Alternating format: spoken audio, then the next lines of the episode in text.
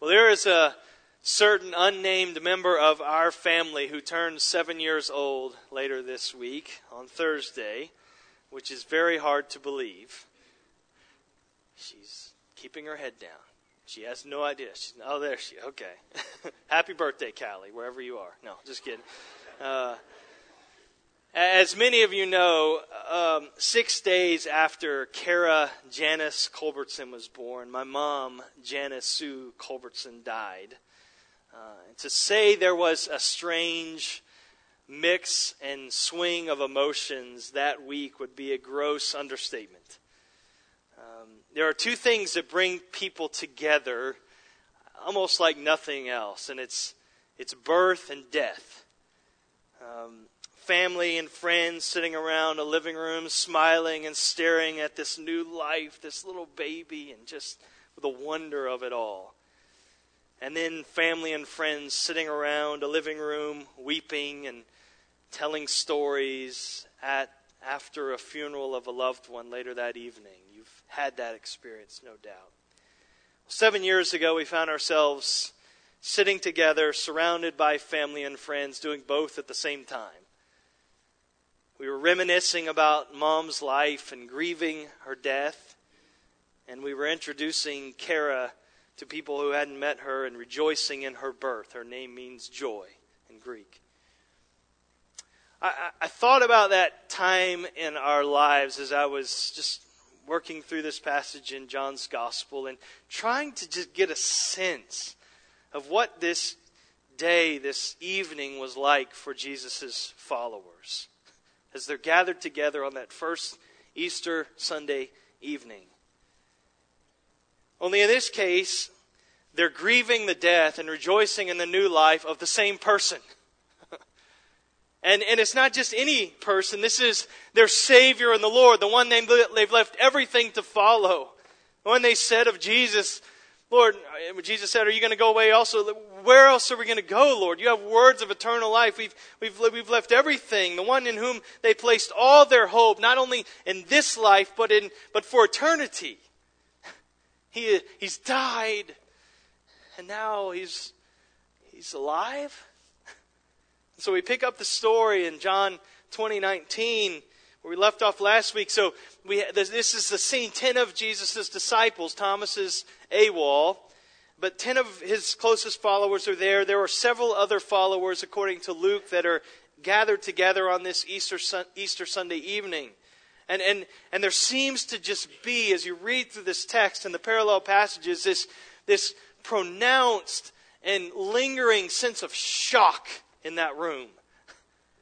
Trying to make sense of this swirl of emotions after they've watched Jesus be violently murdered and hurriedly thrown, his body buried in a, in a grave. And, and then on Sunday morning, his body is missing.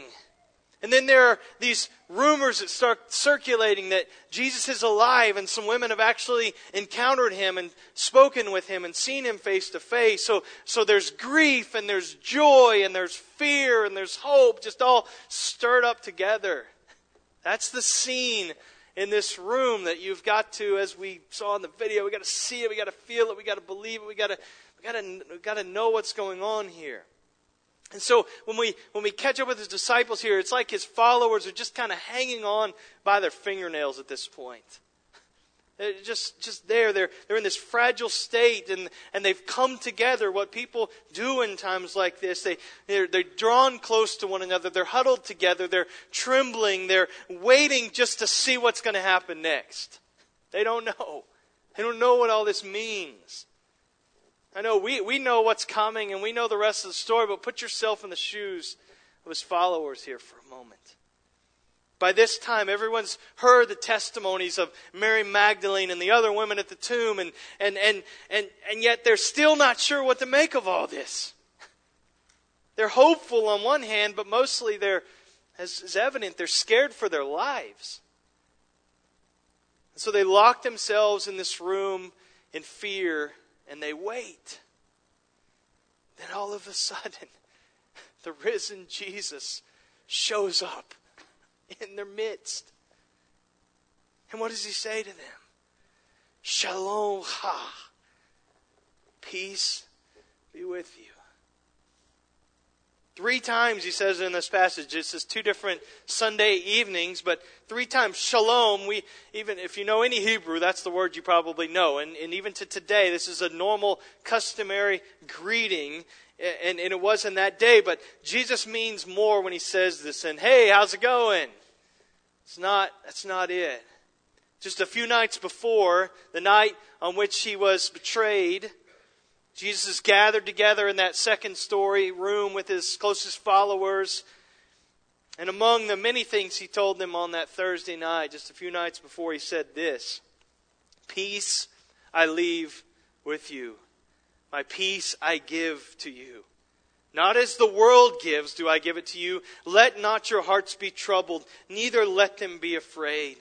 So he promises peace in the context of his imminent death. That's what he's stressing on this night with his disciples. Now Jesus makes good on that promise to them. And he comes and he presents himself alive and he says, Remember that peace? Peace be with you. Peace, reconciliation between holy God and sinful man that Christ accomplished through his death and resurrection, that objective peace with God. That's part of it. But growing from that objective peace, or is that subjective feeling of rest in our hearts. And don't think that he doesn't have both in mind here. That was the context in the upper room. It's that, that inner calmness that comes from knowing that Christ died, atoned for sin, and has conquered death, and now my heart can be at rest. That kind of peace, brothers and sisters, is a resurrection gift from God to you and me. We, you and I don't have to live fearful, frenzied uh, lives that are just in this constant turmoil. That is not how we're called to live. We can know this peace that our Lord speaks of here. And notice this peace is connected with Jesus being presented alive and showing his wounds. So he, he shows up and he tells them, Peace be with you. Then, verse 20, he showed them his hands and his side. He does the same thing with Thomas a few verses later. And one of the reasons he shows them his hands and his side is to show that it's really him. It's an, it's, it's, it marks his identity. He's not a ghost. He's not an impostor. It's really him. But, but these wounds, there's more than that. These wounds are showing the high price that Jesus paid for our peace. They're connected. And so, Jesus, here's the big idea of this passage Jesus was both pierced and presented alive for our peace. To see that today. You and I can have peace in this trouble filled world because Jesus died and rose again. I'm not talking about just some kind of calm indifference or detachment from the realities and the painful realities of our world where we just kind of just kind of, you know, well, pray PTL and just kind of smile. That's not what I'm talking about. Not some denial of pain or problems or real threats in our lives. We're not Buddhists but this peace that Jesus promised and provided.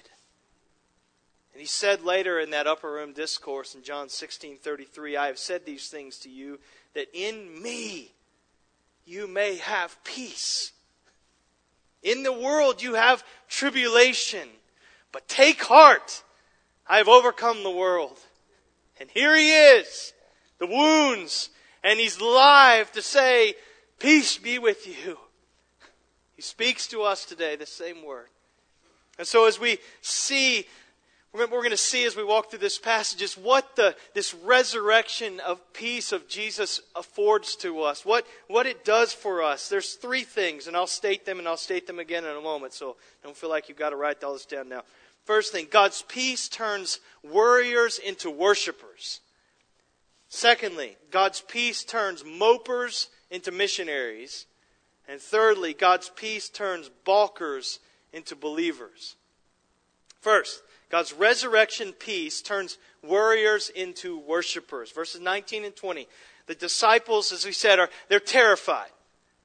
The, the one they've been glued to, stuck to for three years now, has been violently uh, and unjust, has been unjustly arrested, has been beaten, has been, has been murdered by the Jewish authorities. Now, even if Jesus is in fact alive, as these women say, they know that this can't be good for them. They're marked men. So, so what's going to happen now? They're, they're, just, they're just waiting in that room for the secret police to bust the door down. That's the scene. Verse 19. On that on the evening of that day, the first day of the week, the doors being locked where the disciples were for fear of the Jews, those Jewish authorities, Jesus came and stood among them. And he said to them, Peace be with you. When he had said this, he showed them his hands and his side, and the disciples were glad when they saw the Lord.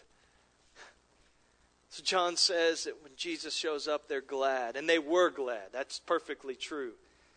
Now, Luke gives us a little more information, and he says that before they were glad when Jesus appeared, they, they were freaked out by the fact that Jesus appeared before them.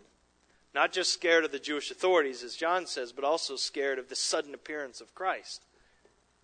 And so that, that Luke 24, 27, they were, the text says, startled and frightened. Now you just put yourself in their shoes. Someone you know has been, has died is now alive in front of you.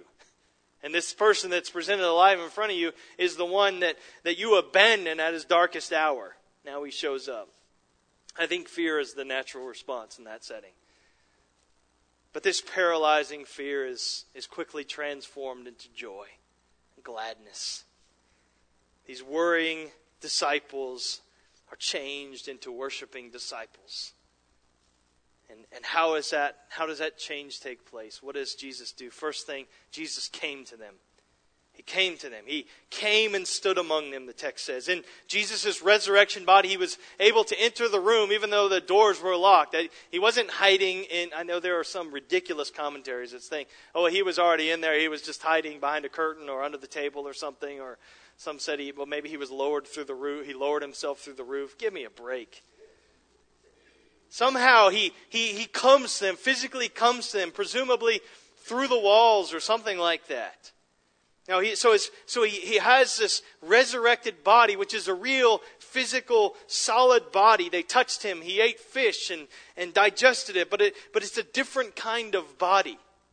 It, it, it's not limited by our so called laws of nature. So something's changed. His body is physical. He's not a phantom or a ghost. He's, he's fully, it's a fully human body. He doesn't glow or emit some kind of strange aura or something like that. It, there was nothing that looked out of the ordinary. He, he was not ordinary, but it didn't appear that way. But it was also, I don't know what to say other than spiritual. There, there's something different. Two times in this text, he enters a place without passing through a door. So, so clearly something's changed with this resurrection body. And, and Christ's resurrection body is the pattern for our resurrection bodies. He's the first fruits of us. And, and so there, there's a lot we don't know, but we at least get some idea of what it may be like when, when we're presented with resurrection bodies on that last day.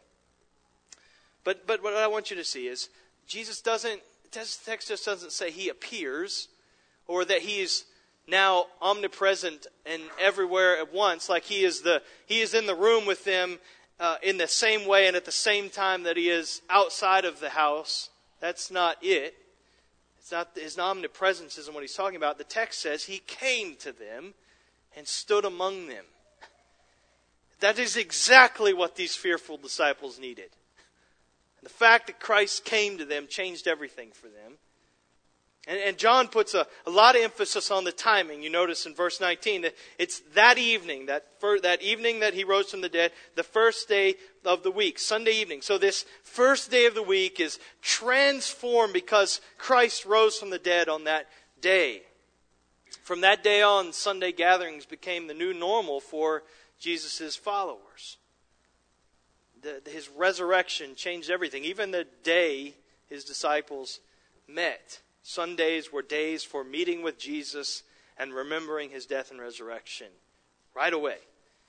Sundays were days for fears to melt and for joy to abound. That's what Sundays became right from the beginning. And I would just say to you, brothers and sisters, as, as passing, but Sundays are still fear fear transforming days for Christians. We come together each week. We drag in this mix of fears and worries and hopes and joys and sorrows into this place and, and into this assembly. And we meet with Jesus and we remember his death and his resurrection together through preaching and singing and praying and reading scripture and testifying and eating and drinking and giving and all that we do in, in, in, our, in our Lord's Day worship and our worries are washed away and, and they're replaced by rejoicing. That's what happens when, when we gather. It's what should happen. It's not that Jesus isn't with us six, the other six days of the week. That's not it at all. But God's design is for the church to gather on the first day of the week to remember Jesus died, but he lives. That starts here, and that's continued throughout the history of the church. And so when we're struggling with our worries and our doubts and our, and our despair, when we're dealing with discouragement, uh, sometimes our tendency is to just want to be alone and to go away somewhere, and to head up to the mountains for the weekend. And we don't have to be present in the assembly on Sunday because that, that makes us uncomfortable. I, we, we, we, we want to work our way out of worry. We want to distract our way out of worry. But that's the wrong response. That's what Thomas does. He's not there. His despair, his doubt, it drives him to isolation. It, he doesn't gather with the other disciples, and, he, and he, he suffers an agony unnecessarily longer because of it. What we need to do is worship our way out of worry. And this is where we come and we gather on the Lord's Day. Remember, Christ died and rose. And he comes to us in, in, the, in the assembly. All right, so Jesus came to them to help change them from warriors to worshipers. And secondly, Jesus spoke to them. He spoke to them. He spoke with his words, he spoke with his wounds. He comes and he tells them, You, you dirty, rotten, no good, backstabbing, worthless cowards. Is that what your text says? no, he could have rebuked them. He could have, he could have just blistered them with, with harsh words, but instead he gently speaks to them and he reassures them. And he says, Peace, peace be with you. That would be the last thing they would have expected him to say. And his words are, as I said, connected with his wound, this, to his wounds. This peace he speaks about, about is backed by showing the, the price he paid to secure it. Then their fears melt, and they're glad now in the presence of their Lord.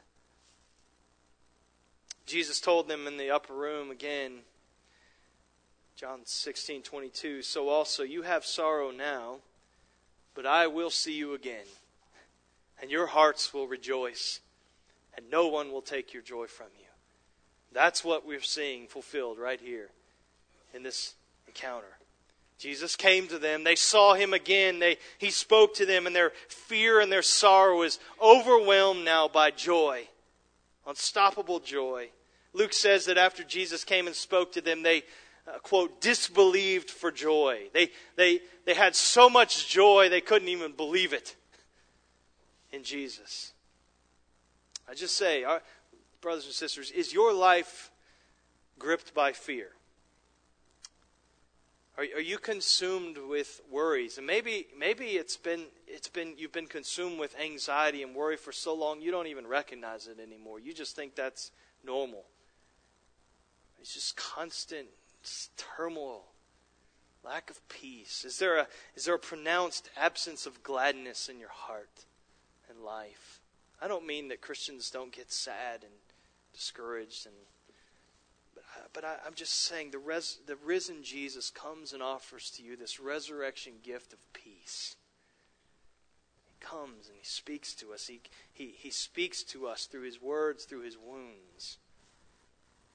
The writer of Hebrews is writing to suffering and fearful Christians who are being persecuted and under all kinds of pressure, and he encourages them over and over through this letter to encourages them by pointing to the sufficiency of Jesus and his atoning work.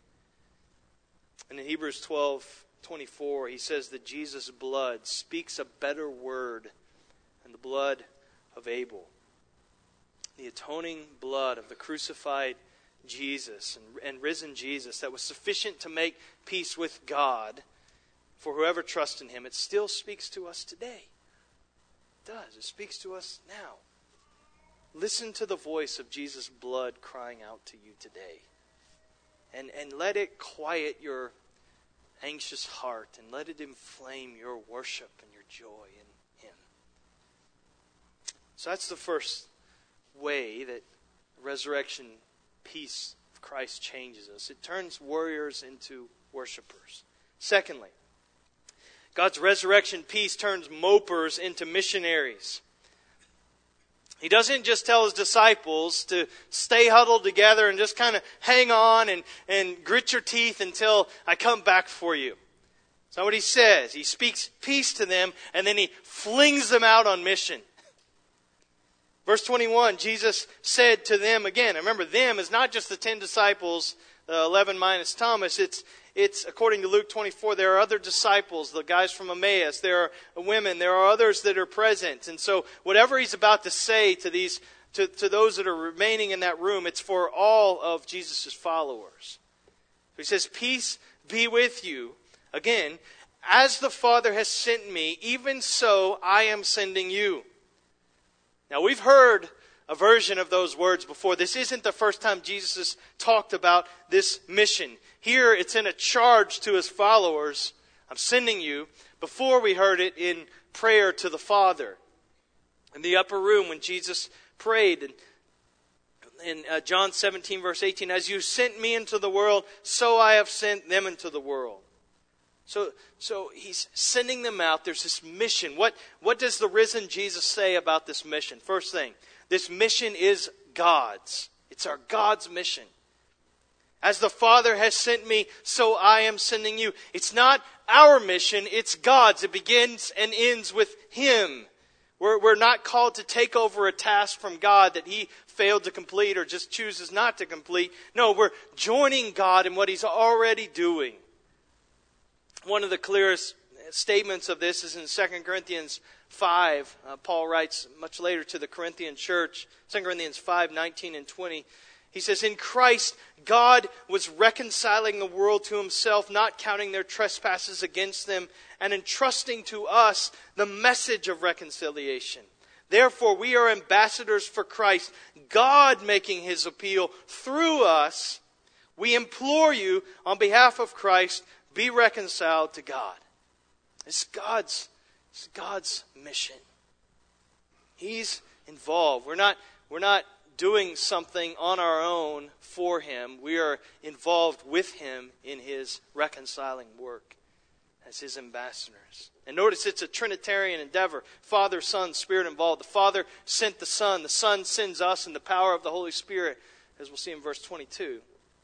So, what, what great encouragement to us, brothers and sisters, isn't it? I mean, that, that to know that as we, as we use and expend our lives and leverage our lives for God's mission, its, its success is not dependent upon us, but on God who never will fail.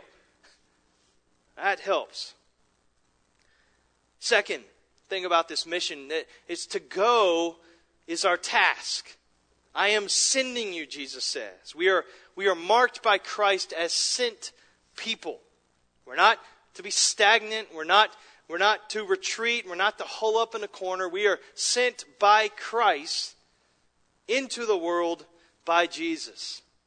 Now, it's kind of a curious statement when you think about it. We're sent into a world that we already live in. I'm sending you into this world. But we who are in Christ are not, as Scripture says, of this world. We're strangers. We're pilgrims. We're, we're, we're foreigners. We're, we're citizens of heaven, and this is not where our passport is from. We're, we're here.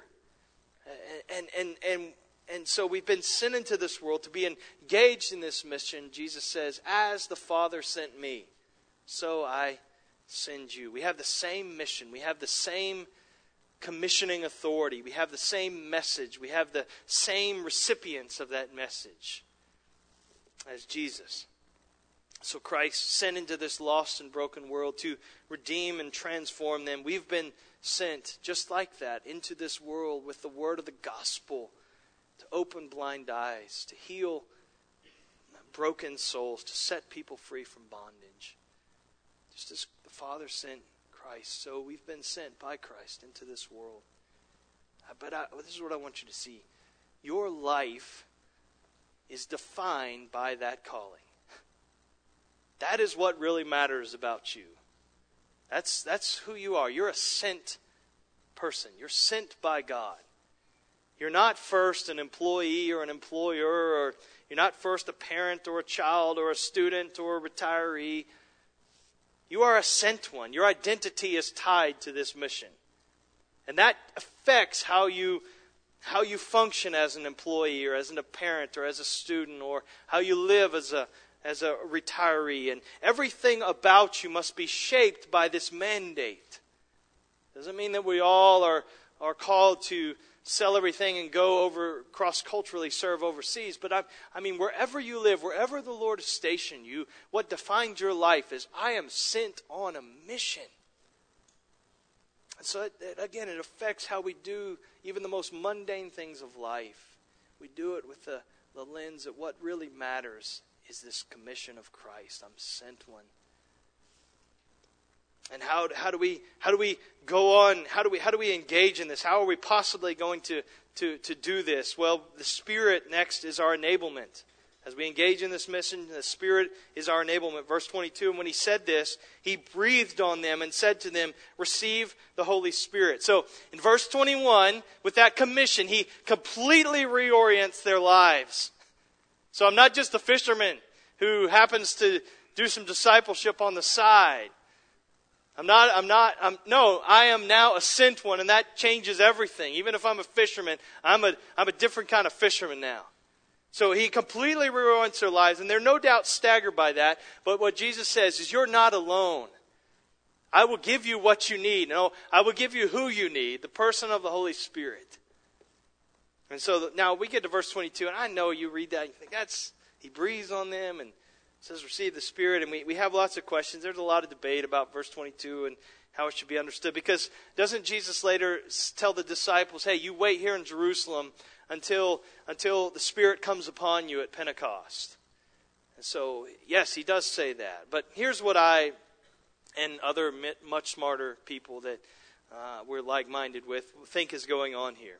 I think this giving of the Spirit is connected to this statement of the mission. They're commissioning here. Just like the Spirit came upon Jesus at the beginning of his ministry when he was baptized by John, so the breathing of the Spirit here marks the beginning of ministry for his disciples. There are other aspects of the Spirit's ministry that will follow uh, at Pentecost, but there seems to be this kind of at least partial interim giving of the Spirit now. Whatever they need to go out as those sent by Christ, they, they will have in the Holy Spirit. And you think about for the next 39 days now, they're going to be going to be taught and prepared, and they're going to need the Spirit's help to, to take all of that in and to, to, to connect all the dots. And so the Spirit will be helping them and working them and enabling them and giving them understanding and, and empowering them for whatever they need. And so that's the best I can understand and explain, and I'm not saying there aren't better explanations out there by any means. Uh, but, but the important thing I want you to see is Jesus provided the disciples for whatever, with whatever they needed for the task that they were given. And he does that for us. They needed comfort, help, power, understanding, and the Spirit was given to provide for those needs. And I would say Jesus always gives to you and me what we need to obey him. If we disobey, it's not because God didn't give us the resources to obey. If we, if we sin, it's not because God didn't provide a way of escape for us out of that temptation. If we worry, it's not because God hasn't provided clear and precious promises to us. If we, if we mope around instead of moving out on mission, then it's, it's not because we don't have the Spirit to enable and empower us. Whatever, whatever work we're given to do, Christ gives us the enabling to do it. And the most importantly, He gives us His Holy Spirit. And certainly now, on this side of Pentecost, we don't even have to wonder. We have the Spirit, the promised Spirit that Jesus said would come. And then, lastly, in terms of this mission, forgiveness is our message. Verse 23 Jesus commissions them, gives them his spirit. Then he says, If you forgive the sins of any, you are, they are forgiven them. If, if you withhold forgiveness from any, it is withheld. Now, like verse 22, there's no small amount of ink that's been spilled trying to understand and explain what's going on in verse 23. You can imagine what some have done to this with this. There are some, uh, particularly from a Roman Catholic, but not exclusively, backgrounds who, who use this verse to support their understanding that priests are given the authority by God to forgive sins and to withhold forgiveness of sins. And so they, this is used to support the confessional booth. That's, that's not, I don't think that you can read that into that Jesus is instituting the confessional booth in this passage. That's not his point. He isn't saying that we or anybody has the authority to forgive people. That is God's alone. That's very clear in other parts of Scripture, and we can interpret this passage in light of those much plainer statements. But we all, all believers, are empowered to declare God's forgiveness of sin when people believe in Jesus. I think that's his point. If any man, woman, child becomes conscious of their sin, confesses that to him, is, acknowledges their need for Jesus, and believes in him, we have the authority to say to them, Your sins are forgiven you by God. If anyone refuses to believe in Jesus, I think we have the authority to say, Your sins are not forgiven you by God. That's the point. But what, what Jesus is really saying is that this offer of forgiveness of sins, that's the message that we herald. And, and I can say that with, with confidence because in Luke 24, which is this parallel passage, the same uh, post resurrection scene that we're looking at here in John 20, he says to them, Thus it is written that the Christ should suffer and on the third day rise from the dead, and that repentance for forgiveness of sins should be proclaimed in his name to all nations, beginning from Jerusalem. You are witnesses of these things. That's our message. So you look through the book of Acts, and it's, it's this forgiveness of sins is the, is the prominent feature of apostolic preaching. And so it should be with us. We preach forgiveness of sin in, in Christ to the world. That's our message. That's our commission. And notice again that this charge is given in the context of another word of peace. Peace, peace be with you. As the Father sent me, so I send you. The disciples were already frightened. now, he sets them up for this mission, which is huge, and the task is overwhelming. And I would just say, if you and I, if we don't tremble a little bit at this charge, it probably means we don't really get it. If we think, ah, I got that. Yeah, I'm doing that. No problem. No, we should we should there's a right kind of intrepidation at this if we really understand that our lives are to be characterized as that we are sent people by Jesus himself to be engaged in the mission that God is on. That should cause us to pause. But Jesus, even in that moment, he reassures us with his peace as he sends us out. So, this resurrection peace, it turns us who would be inclined to mope around and complain about how bad things are and reading the headlines and just kind of hole up in our house and behind our compound and just kind of hang on until Jesus comes back and makes everything right. He says, No, I've given you peace because I, I, I've suffered and I'm alive and now go. Go out. Don't be afraid. I'm with you.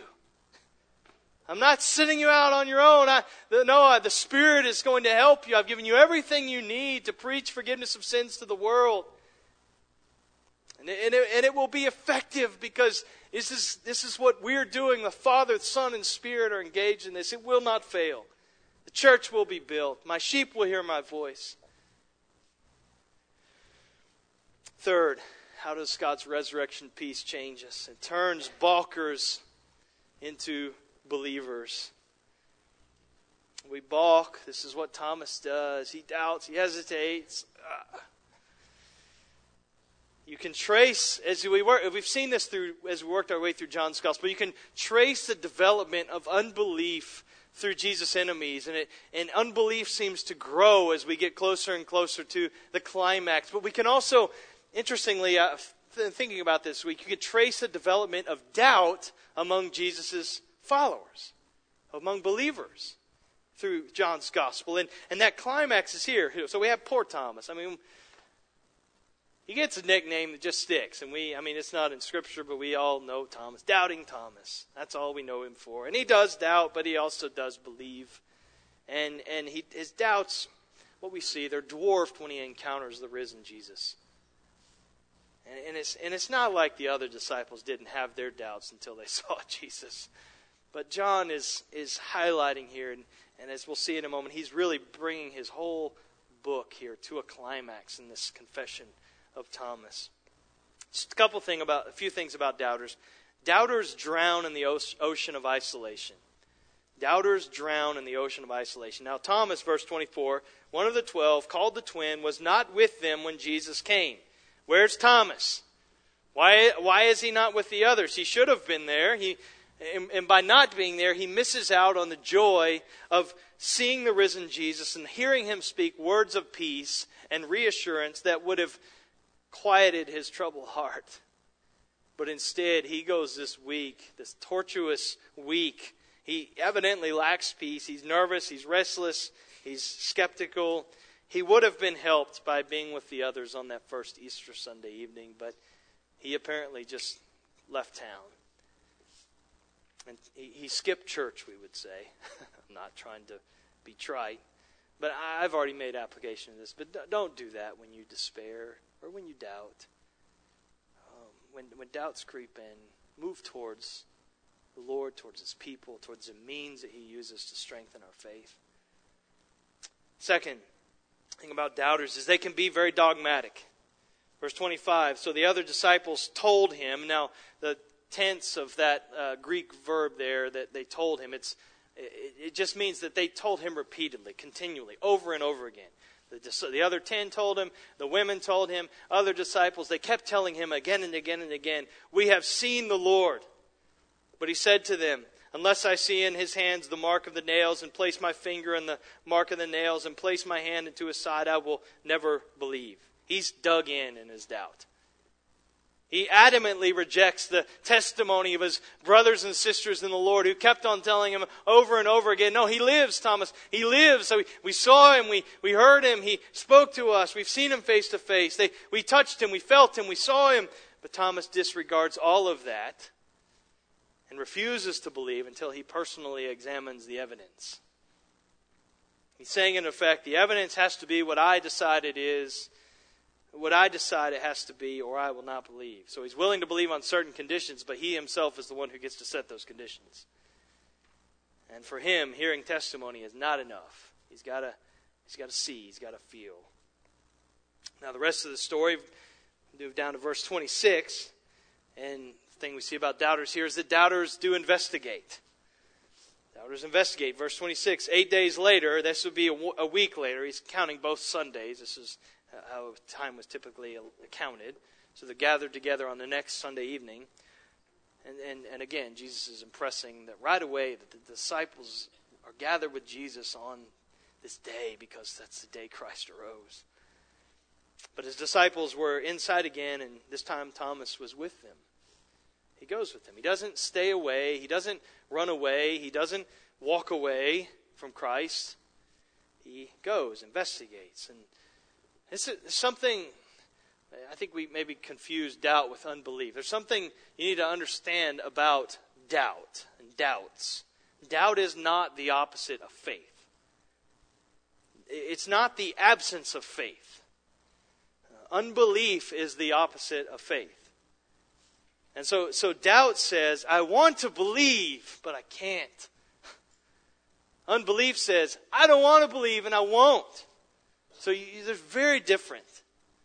But, but for, for, for doubt to become an issue in our lives, it, there first has to be some measure of faith uh, present. So just an illustration of this, Peter, when he, when he walked on water to Jesus, and so he gets out there and, and, and he, he stumbles, a doubt. He doubts Jesus' power, and he takes his eyes off of Christ and sees the wind and the waves. And, but for, for that to even become an issue, he had to get out of the boat. There has to be faith, and I think that's what you see in Thomas. Thomas left everything to follow Jesus, and, and, he, and he doesn't, when they bear testimony, he doesn't say, I don't believe, no, uh, okay, I'll go see. I'll see, there's, there's some faith. He hasn't rejected Jesus. He's not an unbeliever who doesn't want to believe in the crucified and risen Jesus. He wants to believe, and he, he does believe in the sense that he goes to see for himself. Next thing about doubters is doubters can change. And they do change all the time. Although the doors were locked, verse 26, Jesus came and stood among them and said, Peace be with you. Then he said to Thomas, Put your finger here and see my hands, and put out your hand and place it in my side. Do not disbelieve, but believe. Jesus doesn't scold Thomas. He doesn't punish him for his doubts. Instead, he actually graciously accommodates his conditions. For every demand that Thomas made, Christ gives a command. I mean, it's almost word for word. Thomas says, Unless I see in his hands the mark of the nails, Jesus says, See my hands. Unless I place my finger into the mark of the nails, put your finger here. Unless I place my hand into his side, place it in my side. And I will never believe, Jesus says, do not disbelieve, but believe. There's, there's no evidence in the text. I mean, maybe he did, maybe he didn't, but there's nothing that said that he even bothered putting his finger anywhere near Jesus' body. He, having come face to face with Jesus, doubting Thomas, his doubts disappeared.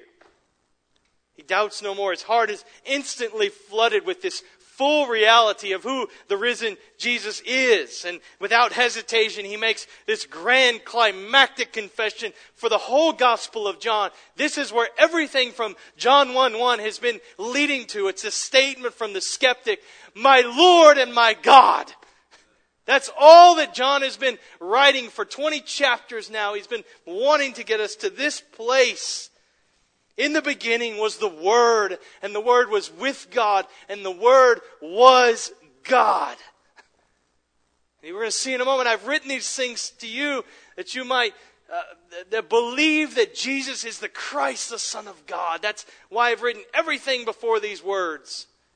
And this is the highlight of it all this great confession. Not just that Jesus is alive, but he's God. God in the flesh my Lord and my God.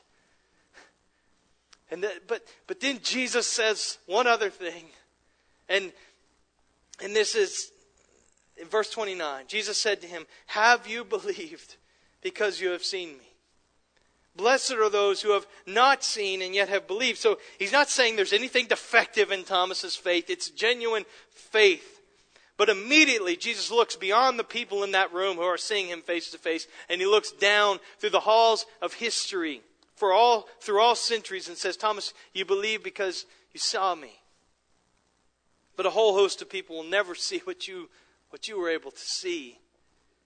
And, and, and, and they'll believe because they hear solid eyewitness accounts. Blessed are those who believe because of this auditory it's auditory faith. They don't see and yet they still believe. Faith which results from seeing is good, but faith which results from hearing is better. Believers today are not deprived by not physically seeing Jesus. We are uniquely blessed, Jesus says. And this is how it generally works for 99.999999% of Christians who've ever believed. It's come in this way. We hear. We hear maybe by reading the written word, but most often we hear as the word of the gospel is, is spoken by someone who's been transformed by that gospel. You have the eyewitness testimony of Scripture wrapped up in a person whose life has been transformed by the risen Jesus. And that is a powerful thing. And Jesus says, Blessed are those who don't see and yet still believe. And as I said, in a sense, John's done now. He's finished. This is what he set out to write. And, and, and it all ends, in a sense, in verse 29. He, he then is going to state his purpose for writing in verses 30 to 31. I'm not meaning that this is not written by John or inspired by the Spirit, but I'm just saying the bulk of the gospel account is, is done. He's going to give an epilogue in chapter 21, a brief epilogue but he sums it up. And this is why everything I've written. Now, Jesus did many other signs in the presence of the disciples, which are not written in this book. I mean, there was a lot that was left on the cutting room floor for John. But these things are written so that you may believe that Jesus is the Christ, the Son of God, and that by believing you may have life in his name. John did not write his gospel account to explain who Jesus was. He didn't write to defend the historicity of the resurrection of Jesus from the dead, the greatest sign that he records in his gospel account. That wasn't his ultimate aim. I'm saying it doesn't he doesn't help in that. But his burden in writing was that we might know and have resurrection life in his name. That's what John is passionate about. He wants us to see Jesus, to really see him, and, and seeing him, believe that he is the Christ, the Son of God, and believing him, have life in his name. That's the end that John is after. Life in his name. See, believe, live. As we sang earlier, the, the resurrected King is still resurrecting me. He's changing me. his resurrection peace continues to change us, to t- turn us from being warriors and, and, and, into worshipers and mopers, into missionaries and, and, and balkers, into wholehearted believers. We all need more of this abundant resurrection life that Jesus gives to us. We need to be less content with just kind of half hearted existence and getting by. We need abundant lives that are filled with joy that is inexpressible and full of glory. That's what our Lord wants for us today. Let's pray.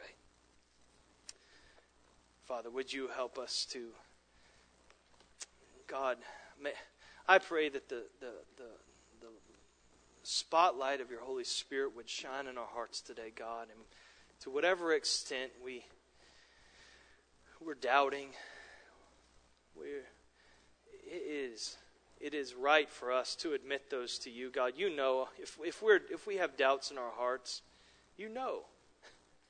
You know, Lord, help my unbelief. I believe, help my unbelief. And to whatever extent we're we're just kind of discouraged and moping around and stagnant and just waiting and trying to trying to just keep our lives together until you return or until we die. God, help us to see it. To whatever extent we're consumed with fear and anxiety and worry, and God, shine the, the light of your word through the, with the, through the lens of your Holy Spirit into our lives to see it and help us to confess it and see the, this gift of peace that you hold out to us, Christ. By your wounds and because you've been presented alive, we have this gift that can transform us can, can continue to transform us. The resurrected King can continually resurrect us and give life, abundant life.